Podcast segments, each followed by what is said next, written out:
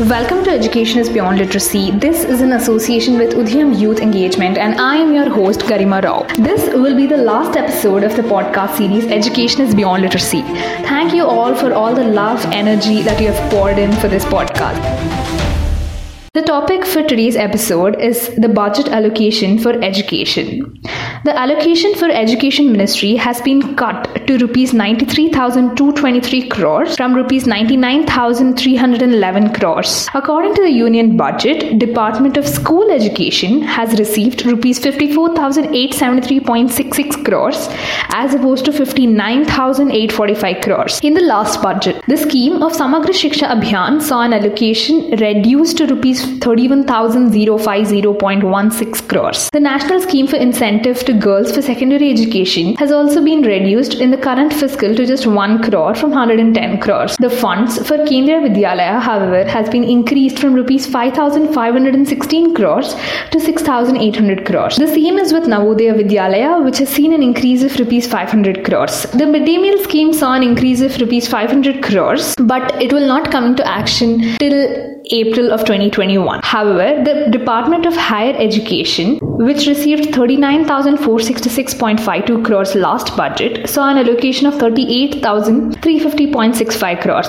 registering a dip of 1,115.87 crores. The budget for Higher Education Financing Agency has been reduced from 2,200 crores to just 1 crore. National Language Translation Mission to translate policy related information that will be available on the internet in regional languages. This is in accordance with the National Education Policy 2020. Supplementary Nutritional Program and Poshan Abhiyan will be merged together to launch Mission Poshan 2.0 to strengthen nutritional content, delivery, outreach, and outcome. Setting up of regional national institutes of virology is also proposed. National Research Foundation will get an outlay of 50,000 crores over 5 years to strengthen research and focus on national priorities area. There is also a proposal of 100 new science schools to be set up with the participation of not profit private schools and state and it'll be on the basis of the model of PPP. While it may be a great move, moving towards PPP is dangerous and contrary to the basic tenets of right to education. Instead of paving the way for privatization in education sector,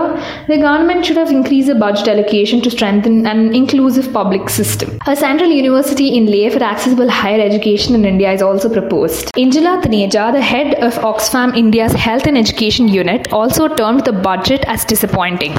At a time when millions of children are deprived of education due to the pandemic, she had hoped for something special in the education budget, especially for the education of a girl child. No provision has been made in the budget for children who are left behind in the digital race, she pointed out. 750 Ekalavya model residential schools in tribal areas will be set up, and 15,000 model schools or Adarsh Vidyalaya will come up in the country that in turn would set an example for other schools. According to Taneja, 750 Ekalavya schools were inadequate for huge tribal population in India. Millions of tribal students in the rest of the country would still be deprived of education. The need was for 1.5 million new model schools in the country and not just mere 15,000. The standard of education in the country cannot be improved by developing only 1% of schools as ideal and quality institutions, she said. It will be interesting to track the performance of NCERT, which is expected to receive funds under two separate heads rupees 500 crores under other central sector expenditure and another 495 crores under investment in public enterprises. Further, the NEP speaks of gender inclusive fund for promotion of girl child education and that did not find a mention in the budget. This is when nearly 57% of girls in India are forced to leave schools in class 10 or soon thereafter. Such apathy would adversely affect the enrollment of poor,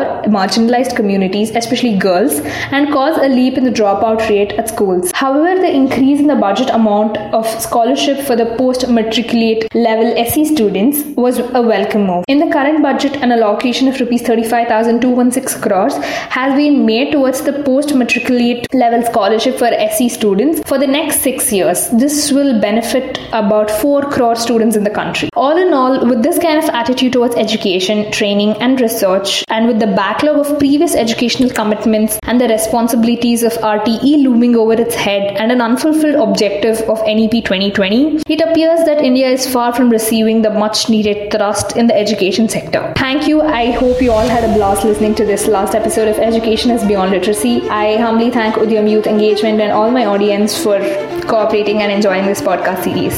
Thank you.